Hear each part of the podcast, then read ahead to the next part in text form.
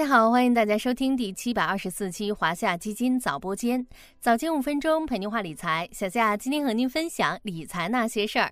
农历兔年春节前的最后一个工作日，大家伙的心想必已经飞远了吧？时光匆匆，又是一年过。小夏在这里提前恭祝早播间的朋友们新年红红火火，度过一个身心舒畅的春节假期。作为虎年的最后一期节目，今天的话题也比较特别。小夏之前邀请了几位早播间的听众进行了一场线上访谈，看看大家在这些年的投资中都有哪些宝贵的投资经验。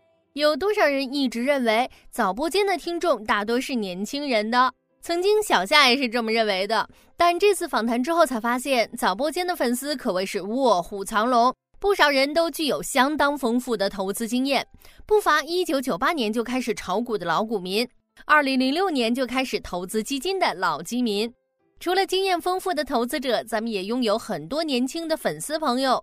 华夏基金陪伴他们开启了人生的第一笔投资，收获了人生的第一桶金。有趣的是，在部分听众的身上还经历了从老股民到老基民的改变。是什么原因改变了他们的投资方式？有人幽默地表示，因为两种投资方式反差太大，股票有风险，需要天天盯盘，而基金更看重投资方向，只要前期功课做好，认可了投资方向，后面长期持有就不那么耗费精力，对于普通投资者来说更友好。不知道现在音频那一头的你，是否也是卧虎藏龙中的一员呢？访谈过程中，听众朋友们慷慨地分享了他们对于投资的体会和感受。意料之外又在情理之中的是，几乎每个人都聊到了长期投资的意义。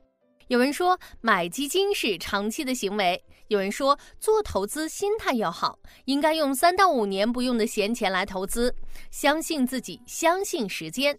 有人说种一棵树最好的时间是十年前，其次是现在。用闲钱做长期定投，坚持下来应该会有不错的收益。有人分享了自己投资生涯中最遗憾的事情：二零零九年赎回了一只收益一般的基金，结果当年就撞上了小牛市，这只产品业绩突飞，再想买进也找不到合适的时机。这件事在他的投资生涯中留下了深刻印象，于是不久之后就开启了长期定投，买入两只宽基指数基金和一只行业指数基金。一投就是十二年，他说坚持下来确实很难，但坚持下来本身就是意义。还有人分享了自己长期投资的成功经历，长期持有华夏某只债券基金至今，盈利已经超过百分之八十。做时间的朋友终有所获。随着理财知识的科普与投资者个人素质的提升。家庭资产配置已经成为很多家庭的必修课，早播间的听众也将家庭资产配置放到了很重要的位置。他们说，资产配置要分大类，对自身的风险承受能力应该有一个清醒的认识，在结合预期目标和预期风险的前提下，进行不同资产之间的配置，同时也要了解自己的能力圈。在认为合适的价格区间内挑选优秀的品种，并做好分散配置，做好安全边际的控制。在个人养老时代来临之际，大家对于养老投资的看法也颇为理性。年长的朋友说，退休后面临的不确定性很大，个人养老金制度的确是很好的补充，仅靠基本养老金替代率太低。在个人养老金制度落地后，三支柱的养老体系构建逐渐完整。有利于老百姓实现幸福养老。虽然自己临近退休，已经不需要购买个人养老产品，但建议年轻人可以关注，越早开始规划越好。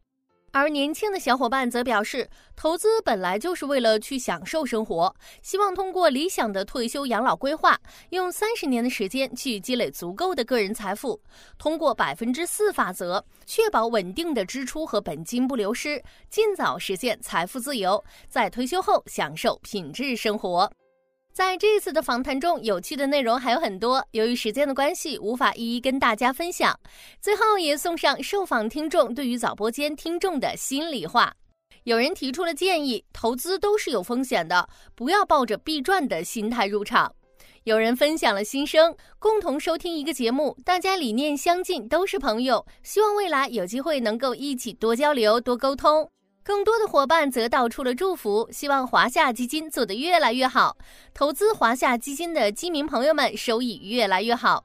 祝福华夏基金在新的一年里红红火火，祝福华夏基金的投资者新年大吉大利。都说陪伴是最长情的告白，伙伴们的心声就像一股股暖流，温暖了这个冬天。小夏相信，当兔年来临时，同时迎来的还有新一年的期待。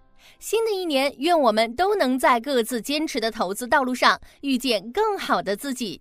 最后又到咱们的宠粉时间了，小夏给大家拜个早年，祝大家新春大吉，万事如意。请在文末填入我们的红包口令“新春快乐”，先到先得哦。此外，一月的有奖问卷活动中奖名单，请见下方表格。我们精选了三十位优质反馈的用户，送出惊喜礼品——爱奇艺 VIP 会员月卡或现金红包。借此机会，小夏也欢迎大家关注有趣有料的晚播间。如果你也有想要了解的投资故事，欢迎在评论区留言哦。好了，今天的华夏基金早播间到这里就要结束了，感谢您的收听，我们节后再见。